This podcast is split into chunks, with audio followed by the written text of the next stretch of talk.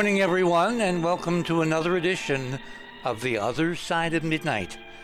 That magical time between dusk and dawn when anything is covered and anything, and these days I mean anything, can happen. We have a very special guest this morning, and we're going to be talking, of course, about the uh, uh, subject du jour, which is Ukraine. And hopefully, we're going to be coming at it from a little bit actually quite a different bit of a uh, different angle, something you will not have heard in all the coverage and all the talk shows and all the pontificators and all the pundits and all the people who suddenly think they know about this uh, country in the middle of Eastern Europe, the size of Texas, the largest uh, uh nation in um, in Europe. Uh, Russia, of course, notwithstanding, which is not in Europe. Anyway, we'll get into all that, but I want to touch a few news items at the top. If you go, if you're new to the show, go to the other side of midnight.com, the other side of midnight.com, and click on uh, that, and that will take you to our uh, homepage. And at the top of the homepage, you will see a banner, a very provocative banner, which says the crucial hidden connection between HD physics, the Mayan calendar, and Ukraine and uh, that is for Sunday, the 27th of uh, uh, February of 2022. Click on that banner. That will take you to the guest page, and uh, under the guest page, you will see um, where it says fast links to items. Click on my name. That will take you down to my section of radio with pictures. And the first two items tonight are, as they have been for now several weeks, since the amazingly successful launching and emplacement at the L2 position of the Webb Space Telescope, we're running weekly the NASA blog, which shows the current status of the um, instrument and telescope uh, conditioning process. Uh, item number one is the blog itself. Uh, as you can see, if you look at the uh, image to the right of the um, of the caption, Webb mirror alignment continues successfully, there are two images there showing very blurry stars in a hexagonal pattern, 18 uh, images in a hexagonal pattern. And then it resolves to 18 very small points of light, which shows the progress in changing the curvature of these 18 separate hexagonal telescopes that are arrayed in this 22 foot wide hexagonal mirror, which will form the primary uh, energy collection uh, component of the Webb telescope. And as you can see in that graphic, uh, they grade from one to the other. The alignment is proceeding.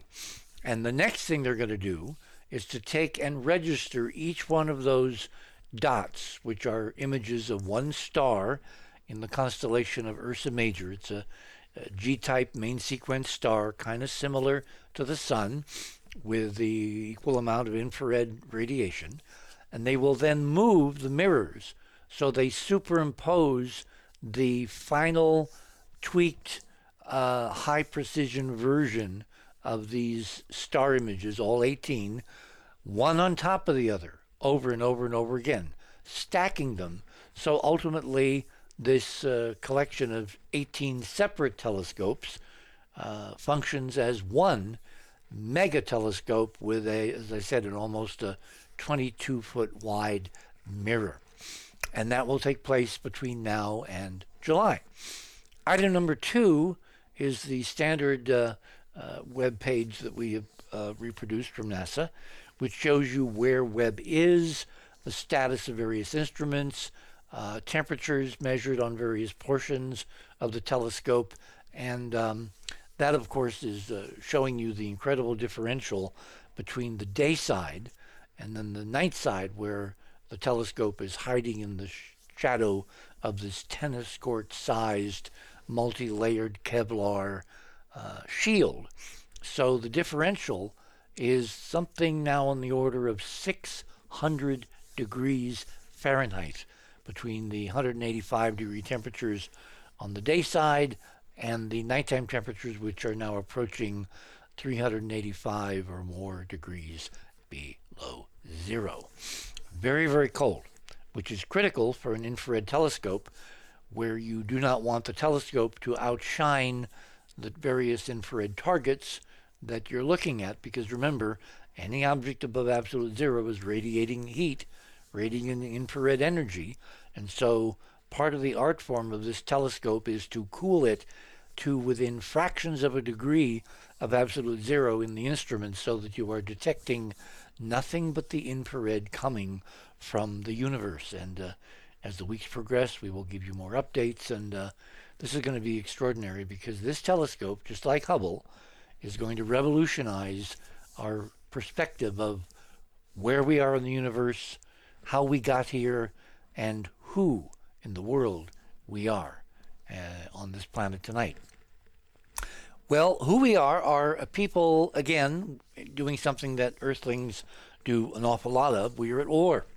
Not all of us, but a key component. So, item number three, this, of course, is getting into the main subject of tonight's discussion, which is the war in Ukraine, the invasion of Ukraine, spearheaded by Vladimir Putin, who is the current president of Russia. And uh, a few days ago, uh, he initiated this extraordinary invasion which, as we're going to discuss tonight, is not going exactly according to plan. One of the weird parts, and that's what item number three is all about, um, the Russian troops with some Belarusian allies, because uh, Putin has put troops into Belarus, which is a small uh, Eastern European country located just north of Ukraine. He has put them there, put them there over the last several months, and they were part of this three pronged invasion that he launched uh, last Wednesday night, U.S. time, uh, Thursday morning, um, uh, Russian time. And on their way south toward Kiev, which is the uh, capital of Ukraine, um, they had to pass by Chernobyl. Remember Chernobyl, the site in 1986 of this extraordinary, most massive civilian nuclear power plant disaster? Far bigger and far more meaningful than Three Mile Island. Uh, Chernobyl literally had a meltdown. It uh, exploded uh, as fuel reached uh, water, and it it, it um, pierced the uh, shell of the uh, reactor and spewed radioactive materials over a huge area around Chernobyl, which has now been uh, kind of uh, segregated as a an exclusion zone, so that there's literally supposed to be nothing living within I forget how many miles, 50 miles, 100 miles of the uh, reactor. Anyway, the invasion, part of the Russian invasion, with Belarusian troops, came down that highway that goes right past uh, Chernobyl, and apparently there has been serious fighting between Ukrainian troops and Russian troops over Chernobyl, which raises all kinds of very disturbing questions. And uh, you might want to read that background piece from Reuters uh, because it's a very good overview of what is there at Chernobyl, what is not there, and raises pretty profound questions as to why the Russians would be fighting for that piece of real estate when it's basically a tomb, and the only thing you could do would be to release the radiation and kill an awful lot of people, uh, not just in, in Ukraine, but in Belarus and in Russia, and depending upon the winds, maybe in other parts of Eastern Europe. So it makes no sense to want to control uh, that site, and yet Russia seems to be fighting uh, with the Ukrainians to control that site. Uh, again, raising uh, questions that uh, there are no easy answers to. Item number four. Um, President Putin initiated all this on on Wednesday night with an address to the Russian people and basically the world. Um, and he gave a very long, very rambling uh, speech, which is available there as a transcript. Um, so you want to go and look at the, uh, you know, Russian translation, um, he makes all kinds of very interesting claims, um, which need to be evaluated against other sources. And so uh, I thought I'd put that up there. Um, because you know it's important to go to original documentation, and this is in Putin's own words uh, why he thinks it's important for Russia now in the first uh, uh, second decade of the 21st century to invade this country in the middle of Europe, which has wanted for the last 30 years since the dissolution of the Soviet Union to simply be free. And yes, it has had lots of problems as a former vassal state of the Soviet Union, one of the so called Soviet republics. But recently it had an incredibly open democratic election. It elected uh, President Zelensky, whose background is in media as a comedian, um, and who has shown some real uh, leadership qualities by refusing to uh, be evacuated by uh, the United States. In fact, one of the lines from Zelensky, who I think uh, this line is going to go down in history along with uh, "Don't give up the ship" or "Nuts" or any of the other famous uh, war quotes. Um, when he was offered transportation out of Kiev, he um, said simply, um, I, I need ammunition. I don't need a ride.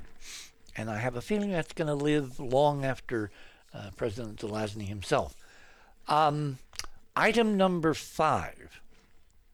This is uh, to the heart of what we're going to discuss tonight. This is a think piece written by uh, Dr. Calleman, who is our guest tonight, Carl Johan Calleman, who is an expert, among other things. He has a PhD in uh, physical sciences, in physical biology, but he's become very preoccupied for the last uh, several decades with understanding the nuances and resonances and potential prediction potential of the Mayan calendar, the classic long count Mayan calendar.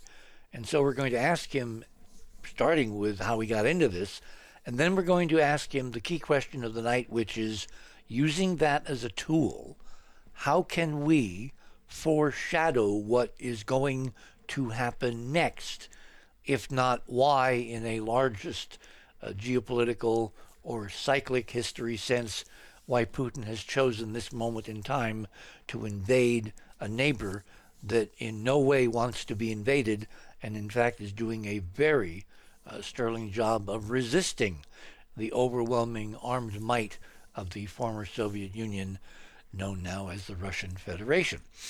Item number six things have escalated in a very unfortunate and very uh, potentially uh, dangerous manner, in that twice now in the last several days, uh, President Putin has basically uh, brandished the nuclear sword. Uh, in a speech a few days ago, he brought up the fact that uh, the Russian Federation had nukes. They have over 6,800, I believe, at last count. Uh, the United States has something like 6,200, but in that uh, scale of things, who's counting? Uh, as one might say, there's enough on both sides to make the rubble bounce, and of course to eliminate uh, an awful lot of life on planet Earth if there was anything like an all out nuclear exchange. So everyone has been very careful in terms of rhetoric, except Putin brandished this initial idea that Russia is not defenseless, that as part of his uh, uh, defense posture, he has nuclear weapons, as if he had to remind us. And then yesterday, uh, he raised the specter again that he had nuclear weapons, and he said that he had put them on high alert and all the analysts are busily scrambling to try to figure out, you know, has he really gone over the edge? Is he really nuts? Does he really think that in any kind of a nuclear confrontation, uh, humans would would come out on top in any way, shape, or form? Um, these are questions that uh, may be beyond the reach of even the Mayan calendar to answer. So, without further ado, what I'd like to do is introduce my uh, first guest of the evening. We're going to be joined later in the third hour by Georgia Lambert because there are some very interesting metaphysical overtones to this conversation. But I want to start by introducing Dr. Calleman. He's been a guest on the other side of midnight at least a couple of times, but not for several years. And when I came across this paper that he written a few days ago, it just was wow. I've got to get Carl on because this is exactly where I want this conversation to go. There are much bigger forces, I believe, and I think Carl believes as well, that are guiding where Earth history is now pursuing some kind of future than is being discussed in media, on social media, among various pundits, network analysts, political, you know, uh, uh, viewers, et cetera, et cetera, et cetera. So, um, without further ado, let me introduce Carl. He was born in Stockholm, Sweden in 1950, and his scholarly career uh, is now beginning its third phase. The first phase was training and practice as a professional scientist between the years 1974 and 1993. He got his PhD in physical biology under the mentorship of a member of the Nobel Committee, exposing him to a high level of international science. Later, as a senior researcher at the University of Washington in the United States, he wrote a number of extensively quoted articles in the scientific literature in the fields of environmental science, chemistry, and cancer. His second phase, which began about 1993, has been dedicated to understanding the ancient Mayan calendar and its underlying mechanisms and the making of this understandable to modern audiences and people around the world. A personal trip to Mexico and Guatemala in 79 as a backpacker alerted him to the potential value of the ways of thinking of the ancient native peoples and had him hooked. The mystery of the calendar was that it was not based on astronomy, and that stayed with him as he tried to make sense uh, of things that could be uh, inread to some of the most fundamental problems of human existence. Later, he dedicated himself to the calendar system full time and subsequently has written four books based on this to explore the consequences for consciousness shifts and biological evolution. He has also collaborated with current day Mayan elders and helped them get their message out around the world. After many years of research in 2017, he found himself in the fortunate position to be able to draw from different phases of his background and started an entirely original exploration into the human mind and how this influences and dominates humankind, at least at the present. While his biological background allowed him to see some ways in which the brain plays a role for the mind, his background with a calendar told him that the mind itself cannot have its sole origin in the physical brain. The Mayan calendar, therefore, is a necessity, a necessary component in any attempt to understand fully what the mind is and its origin, and it is from that position that he says we can understand shifts in consciousness, temporary and long lasting. So, without further ado, Dr. Carl Johan Calleman, welcome back to the other side of midnight. Thank you so much, Richard. I, I really enjoy being back, and uh, it's it's just amazing to hear the your introduction here and all the different angles that you're putting on this new uh, uh emerging crisis and uh, war in in Ukraine. And I'm just looking forward to this discussion, and, and we I think we will go deep into the matter, deeper than you get in other places. well, I'm really counting on that because when I read this paper, you know, my bells went ding, ding, ding, ding, ding. It was like, oh my, kindred soul, because you and I haven't talked in a long time. No. And, mm. and, and I have this physical model, physical science model, which affects both, you know, chemistry, biology, nuclear yes. physics, matter, energy exchanges, and all that but not the least of which it also affects in the model consciousness. And mm-hmm. I have felt for a long time, based on the precession of the equinoxes, that we're now at a very unique and special time in human history that humanity and beings living on planet Earth have not experienced for something like 26,000 years. And there is this mm-hmm. window where interesting shifts should occur in the model in consciousness and all we have to do is kind of look around and see what's going on and see if the predictions of the model fit what's going on. And boy, they sure do. So when I came across you looking at the calendar, which I see as a, a one cultural subset of efforts to mark these background physics changes in the field and the impact on consciousness as thousands of years go by, I said, I've got to get, you know, Calleman on and we got to talk about this because mm-hmm. none of the current contemporary conversations about Ukraine and Russia and Putin and the deep state and the consciousness changes going on here in the United States and in other parts of the world, none of it, I think, has penetrated deep enough to look at these incredibly broad and incredibly determinative mega shifts in consciousness over thousands of years. Mm-hmm. Yes. So, where do you want to dive in? Um, well, maybe I should start by, by giving some overall background to the Mayan calendar, what, how it's, it is structured, just basically. Well, I'll tell you what, why don't we start there, but why don't we start personally with how you went from a physical scientist into yeah. something that is, to a lot of people, kind of airy fairy and not, not touchable, not testable. Yeah. Well, I think that's uh, a fairly easy uh, question to answer. Um, I think people are, are misinformed if they think this is an airy fairy field. Um, it, it, it's not like that.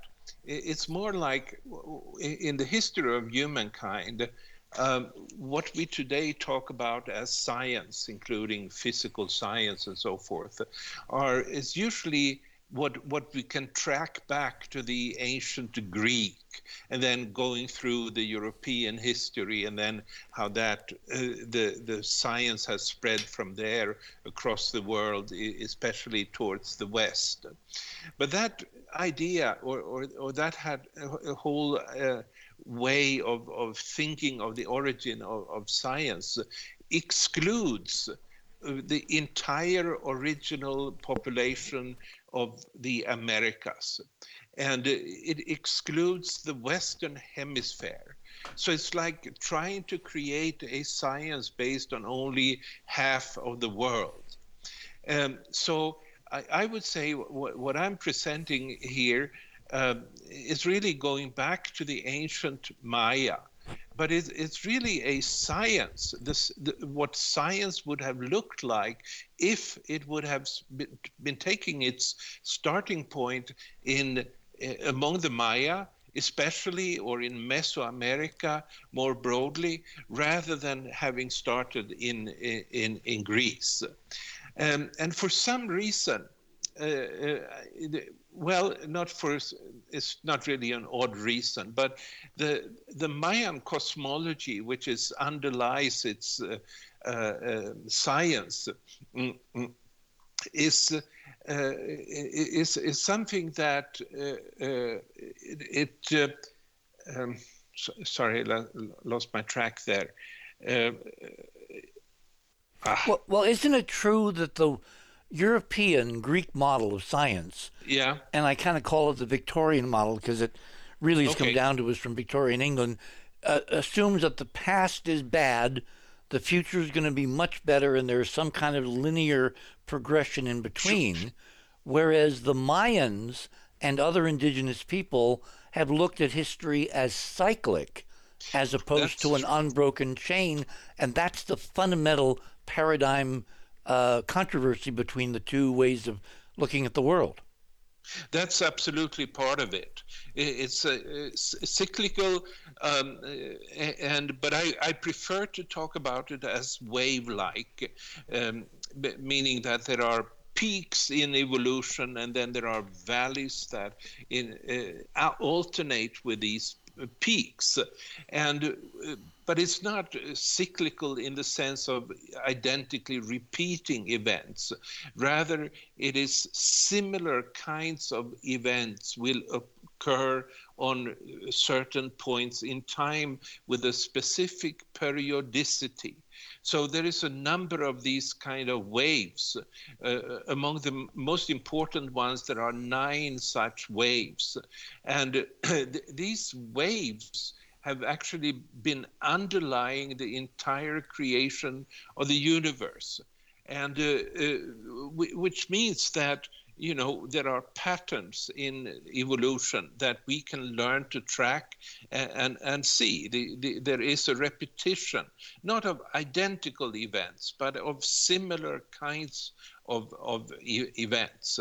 And, and that is so hang on hang on. So you have envelopes which would be like megacycles and then you have the details which is the fine structure and it's the fine structure that changes from the megacycle or the megawave to the megawave to the megawave. Okay, yeah. Um, and and but there is something else I'd like to say about how this kind of science differs and, and the, the kind of calendar system that I'm talking about, how it differs from uh, uh other calendars. And that's really fundamental. Uh, th- this is that the, the Mayan calendar is not based on the material reality. It is not raised, based on, for instance, the uh, revolution of the moon around the Earth or the, uh, of the Earth around the sun. These are physical movements uh, and, and are the basis for uh, all other calendars in the world, I, I, would say. The, the Mayan calendar system with these waves, they, they are not based on any such material uh, phenomena. Instead, as I have come to interpret it, it, it, it, it's based on the evolution of consciousness, which by itself then has a wave like uh, movement. it's not a straight line, the evolution of consciousness. And, and this really is the reason that we experience that the, the pendulum shifts in uh, or swings in in history. It goes to, one direction and it goes back uh, and so forth. But it's not based on the material reality, and this is something very important that really.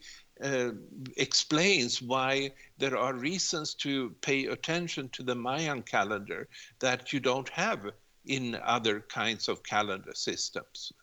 Uh, that's just one of them. But an, another aspect is that these waves that are influencing the planet and the human mind and so forth, they are cosmically generated. Uh, they're not generated in our local solar system. They're not even uh, generated in our, our local galaxy. They, they come from the entire, they embrace the entire cosmos. And uh, it, it makes the whole process of evolution on our planet just a part of a, of a great cosmic plan and uh, uh, that is what something that the Maya would see, and uh, it's quite different from the uh, ways that European uh, science has approached reality. I tell you what, hold it there. We're at the bottom of the hour. My guest this morning for the first two hours, Dr. Carl Johan Calleman, who is a physical scientist, but he has moved his research in the direction of consciousness, the, the ineffable aspect of human biology. And as you just heard him say, the foundation and the expression of that changing consciousness in something that's been bequeathed to us over time called the Mayan calendar. I got to tell you, I got some questions when we come back because my understanding of the Mayan culture as separated from physical reality, uh, I didn't learn that growing up and in school. And I want to find out the dichotomy between what I learned, what was taught, and what Dr. Calleman is telling us tonight. You're on the other side of midnight. We're going to be talking all evening about the relevance of this tool, this calendar out of time, to the current problems of Russia and Ukraine and a hinge point of history of nothing less than the entire world.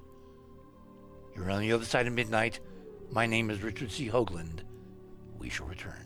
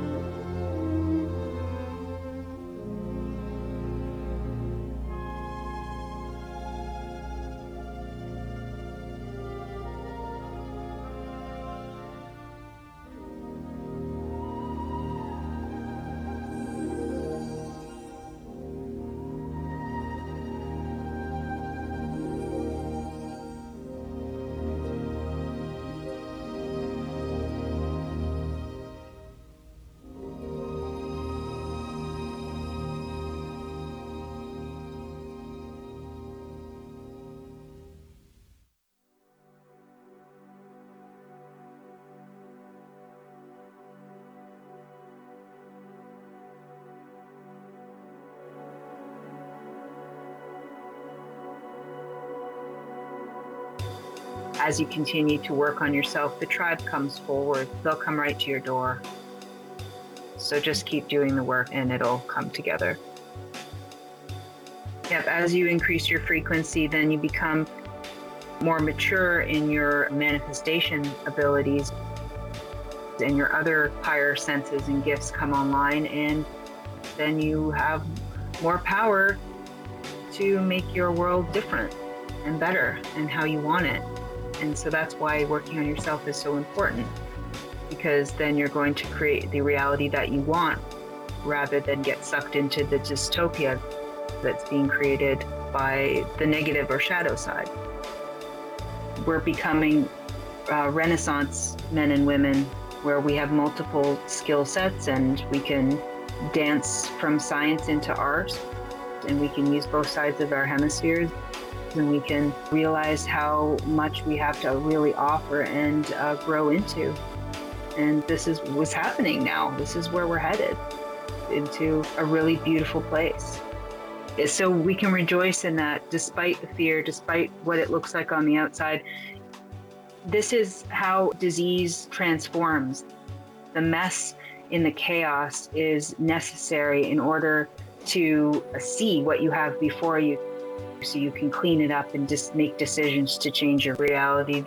If you don't see it, how do you know it's there to even be changed? Or if you ignore it, right? Then how can you make the differences? You can't. So the mess is before us, accept our mess, and now know that that's part of empowerment to be able to see and to be able to transform it. Hi, this is Amanda Vollmer, and I was on the other side of the news and I really enjoy my time discussing deeper topics and really getting to the heart of truth and the things that matter in this world and what we are doing and why we're here and, and what we're heading toward. I really recommend listening in and, and learning, uh, expanding your awareness and your knowledge. It's important, and these are the times to do it. And we're being asked to pay attention and to challenge ourselves and uh, think beyond beyond the box.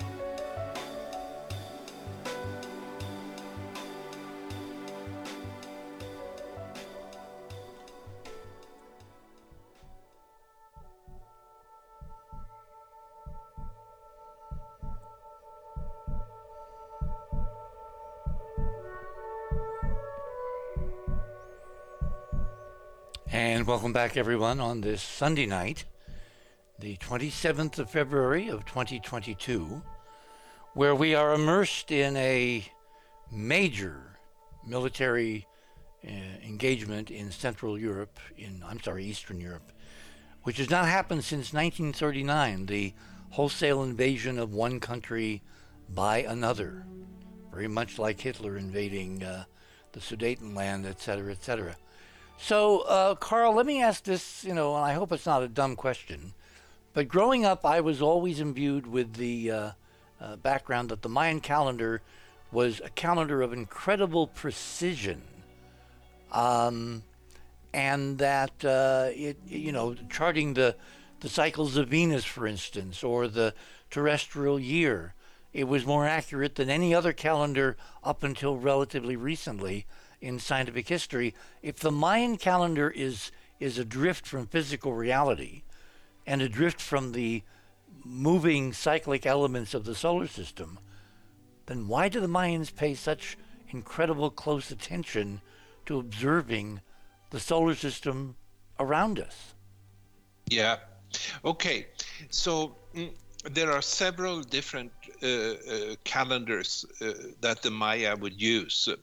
And uh, when I say that their calendar was not based on the physical reality and the uh, planetary cycles and, and so forth, uh, what I'm referring to then are the prophetic calendar system, and which includes the, the sacred calendar of 260 days, which is sort of the core of the system. And obviously, 260 days that doesn't correspond to any known uh, astronomical cycle. And I'm also talking about the long count, which is the the sort of chronology that they were using, uh, starting with, which had its starting point 3,115 BCE, and has is still going on and is even then part of, of this discussion of, the the war in uh, Ukraine with with Russia and Belarus. Um, so uh, the, there is there are these uh, uh, the prophetic calendars are non-physically based. But then as you're saying they would also study the uh, uh, for instance the, the, duration of the solar year and uh, uh, they they gave three decimals accuracy um, in in their estimate of, of the solar year, and that kind of accuracy wasn't reached in in Europe until say the the the 17th century. Of course, today you can probably give that uh, uh, duration of the year with uh, a hundred decimals or or something like that. not quite, and, but you're up no, there. Yeah. Maybe not quite, and I'm I may, may not be completely updated, but much much more uh, precision. And similarly, what you also said uh, uh, when it comes to mm, mm, the the uh, Venus cycle, uh, which is uh, which they gave as 583.92 days. Uh, um, uh, rather than uh, 584 days. And so there, there is a precision there. But I would say that the, their interest in this was actually the, the other way around what what you would uh, mostly think. Uh, most you know academic uh, Mayanists and and people that you go down there to, uh, to listen to tour guides in, in, the in the Mayan sites and, and so forth. They will emphasize they were so precise about their their uh, astronomical measurements, but they will fail to say anything about the prophetic powers of, of this calendar. And so they basically are directing people in the wrong direction when it comes to seeing the, the, the more profound meaning of the calendar system that they uh, developed. So I'm not saying that they did not make astronomical measurements. Instead, uh, they, they, were quite interested in that. But they, it wasn't that like they based the calendar on the astronomical measurements. Instead, it was the other way around. It was like they had a calendar, the sacred calendar of 260 days. And then, for instance, they were interested to see how does that correspond to uh, planetary movements. And for instance, they were uh, they were able to see that the the uh, uh the the revolution of Mars around the sun would correspond to three different uh, uh, um, sacred calendar cycles. So yes, they did do measurements, but their calendar was not based on it.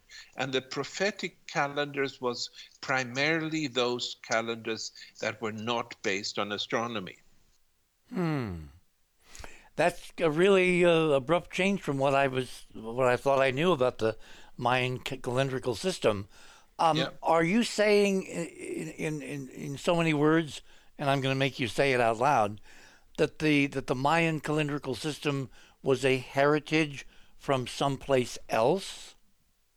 Um, no, not necessarily. I mean, uh, I, it's known that you know other peoples in uh, in Mesoamerica, like this, the so-called Zapotecs and the and the Olmecs, that were uh, uh, somewhat of predecessors, and they they might have had uh, aspects of this calendar system b- before.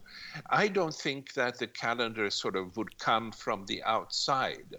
On the other hand, you know, if you ask what I believe, and, and this is something I can't know, but if you ask what I believe, uh, I would think that any civilization out there in, in, in the universe would actually have, at some points in its development, have started to use this kind of a calendar system for the reason that it is cosmic and not based on the local astronomical conditions.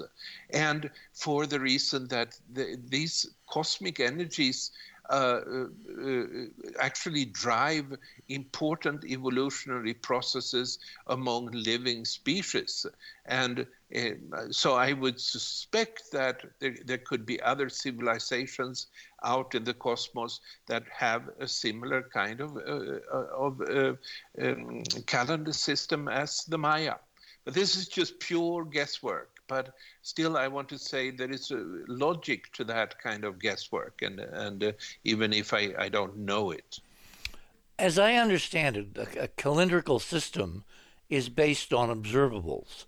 You know, whether it's the revolution of the moon, the Earth around the sun, the cyclic appearance of planets, all of this. In other words, you got these metronomes with different frequencies going like a pendulum, and you count the number of cycles, and that's what gives you a, a calendar. And the hard part is that the cycles rarely, if ever, are neat integers. They they rarely divide evenly one into mm-hmm. the other. So you have to make a practical uh, matrix of how these different beating cycles relate to each other to produce an overall uh, useful, practical, everyday calendar.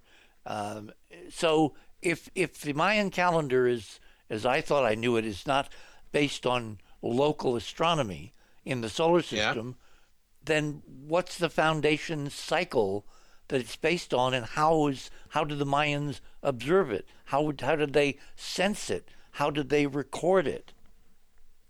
Yeah, so uh, uh, two, the, there is the 260 day sacred calendar, and that, it's worth mentioning because it's really the only traditional classical Mayan calendar system that is still in use among the elders down in Guatemala and, and parts of, of southern Mexico.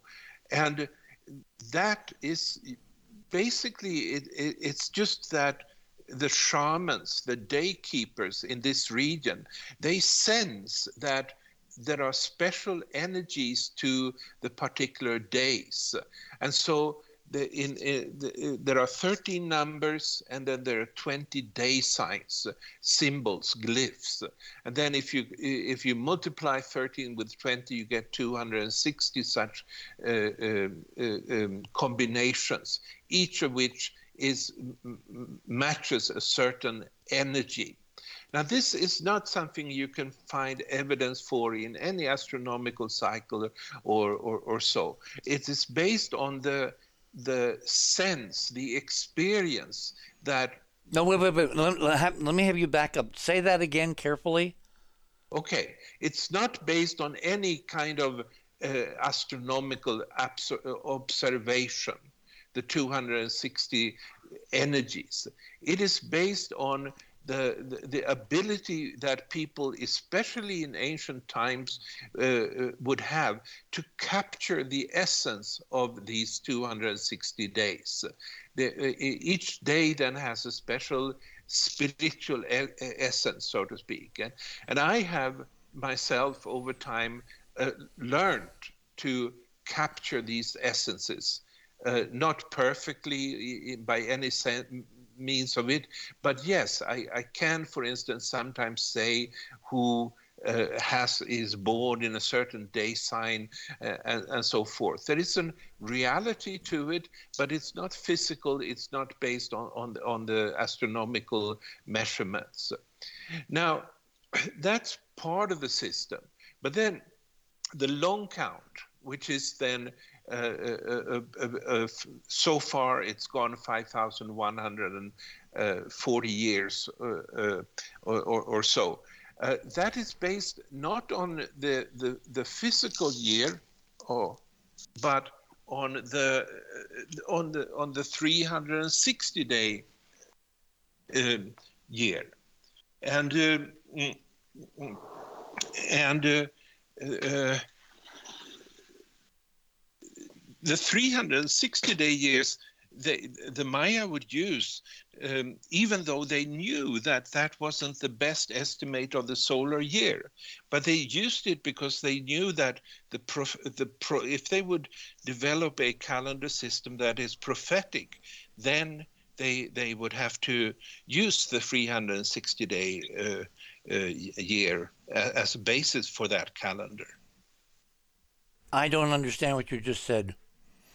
Why would why would 360 be a special number? it, it is because it is. that, that's all I can say about that. You know, in the same sense that 13 and 20 are special numbers, in the same sense as, as the number four for the four directions is a special number, in the same sense that the number nine is a special number because there are nine levels of, of, of evolution, in the same sense that there are seven uh, uh, peaks in, in, in a wave movement of 13. The, these are numbers that are uh, qualities rather than just measurements. Hmm. Because is it accidental? Is it coincidence then that we divide a circle into 360 divisions called degrees?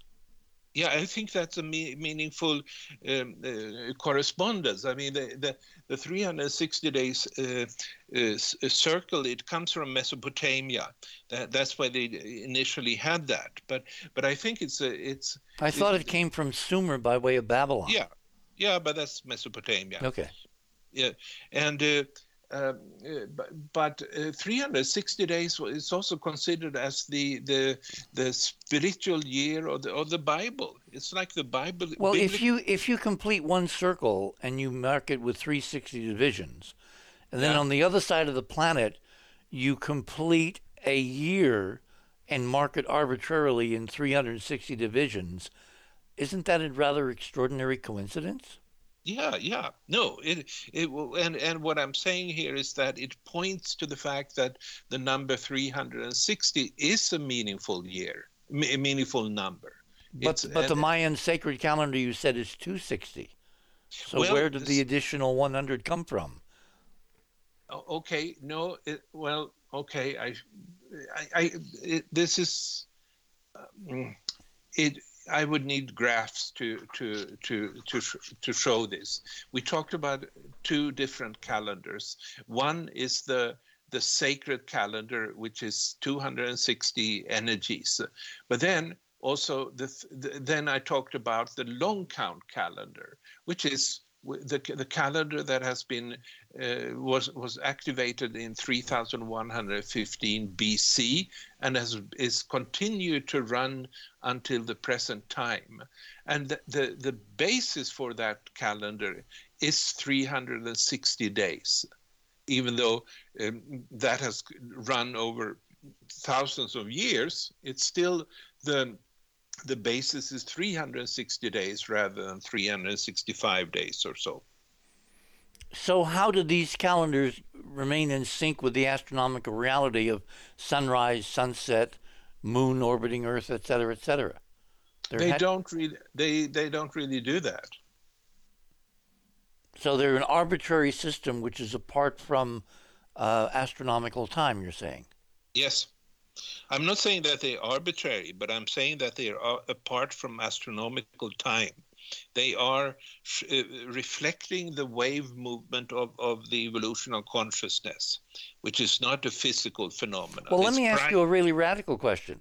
Is yeah. it possible that these two cycles are reflective of a time when the solar system was radically different and the Earth did orbit the Sun in 360 revolutions of its own axis? I, I don't think so because they have measured the the the number of days in a year over hundreds of millions of years. And if anything it's now going down. So well i'm not back... talking about a natural evolution. I'm talking about an incredibly sophisticated high-tech civilization that could move planets around and that there was a time in our solar system when the configuration of the planets was different and the Mayan cultural heritage is from that time before things were changed to what we view as reality at present. Uh, yeah, I, I, can't answer that. Um, it, it's very good uh, term. Very, I like that. Yes. Yeah, I can't answer that. What I do know that is that the the the number of days in a year is going down. And it seems like it's asymptotically approaching 360 days. And i don't know when in the future it will come down to that. Maybe in 100 million years or something like that. But it's going down. It's it's not that it used to be 360 days. It is i i, I guess maybe i'm not communicating clearly we have found in our research that there are evidences of incredible high tech civilization all over the solar system. A civilization with the potential to literally move moons and planets around, to create what I call designer solar systems. Mm-hmm. We even have evidence outside the solar system, discovered by NASA, of other planetary systems that are so bizarre that the Occam's razor explanation is they're not natural. Somebody built them, somebody put them together. I'm thinking mm-hmm. in particular of a system called TRAPPIST 1, which is about 39 light years away and consists of seven Earth mass planets, all orbiting in coplanar orbits at varying distances from the M type star, which is the center of the solar system, which, under any natural model of planetary solar system formation and evolution, is frankly almost impossible to conceive how something that bizarre uh, came about. So mm-hmm. if you if you if you postulate that in 13.7 billion years, which is the current canonical age of the universe, mm-hmm. uh, not looking at cycles of the universe itself, but just a universe from a big bang to where we are now. That in all of that time, we cannot, by any stretch of the imagination, be the most sophisticated uh, culture in the galaxy or in the universe. Is it not possible that long before us, there were cultures or technologies or starfarers that created a technology based on a, a physics that we only have, you know, kind of hints of that allows you to negate inertia, change mass, move planets and star systems around so that the the Mayan cultural heritage could in fact extend over a vast experience of time and space to when in this system the configuration of planets was not what we currently think of as normal but that that calendrical system those two systems came from a different measurement of time by that astronomy having nothing to do with what we currently observe? Well, that's that's possible. It's just that what eh, you know, if that were the case, I, I wouldn't think that the the the the periods that the Mayan calendar is based on would be such holy numbers or, or what we would perceive as sacred numbers. Uh, and and uh, you you would expect if if that was you know if some previous civilization like that uh, had another kind of astronomy, then you would expect them to also have like fract uh, uh, um, decimals and and so forth. But that's not the case. I, instead, these the the the the numbers uh, which build up the Mayan calendar system are simple integers that in many different cultures of our planet are considered as holy. And so I, I think it goes back to some underlying cosmic numbers rather than measured physical uh, cycles. But again, you have this weird coincidence on opposite sides of the planet. You have a culture that measured a circle in 360, you know, integers. Yeah yeah. And then the Mayans measure a calendar of 360 intervals. Yeah. yeah. And in our HD model, the 360 system is not arbitrary. It and its concatenations, ex- expansions of, of, a, of, of a mathematical matrix are all part of this physics, which ultimately, in terms of experiment, actually winds up being able to measure changes in inertia and mass or create a technology which can change inertia and mass. So I'm wondering if if this is consciousness or we're only looking at a portion of of a real need to decode the origins of these sacred systems that are far beyond written history and were not tabulated or not recorded or not memorized or given as a heritage just the mm-hmm. numbers mm-hmm. okay yeah which mm-hmm. makes it very hard to try to deconstruct and find origins if if that's the case. So mm-hmm. let us go to the bigger question, which is how do these calendars relate to cyclic or semi-periodic changes of human consciousness, which is the heart of what I think we need to talk about tonight. Yeah. So mm, mm, the the way I basically the uh, the most important uh, pyramids that were built by the Maya um, in uh, about 2,000 years ago, beginning about 2,000 years ago, they are built in nine levels, and they they're like terrace-formed pyramids. And uh, the the way to understand that, uh, I, I, believe, is to look upon it as a, a climb through different uh, levels, different states of consciousness, or you, you could also think about it as different structures of the mind. So these are three dimensional physical models that are metaphors for an invisible consciousness change through time. Yes. And uh, since since they are terrace-like pyramids, you can look, uh, you can uh, say that it it is forms of, of quantum leaps between these different states. So um, yeah, I think uh, you have one of these in uh, in your second item in, yes. in radio with pictures. So if you go to the other side of midnight, click on the banner for tonight for Sunday night, the 27th. That will take you to the guest page. Click on Carl's fast links to items. That will take you to his section. Um, his item number one is a graphical representation of these nine waves of consciousness, and item number two is an actual physical pyramid uh, at, I believe, Chichen Itza, which shows mm-hmm. this in three dimensional pyramidal form in your model. Yes. And so uh, to take one one such uh, uh, example, I, I, think the best example is oh, then really this. Oh, oh, we, uh, sorry. Thanks, okay. Keith. Thanks, Keith. Yeah, definitely. See, you're you're you're you're, you're too damn interesting. I, I get lost in the conversation. That's not a, a good thing to happen. Anyway, uh, my guest this morning is Dr. Carl Calleman. We're talking about consciousness changes are they cyclic? Are they determined by some vast background cosmic metronome? Stay tuned. You're on the other side of midnight. My name is Richard C. Hoagland. We shall return.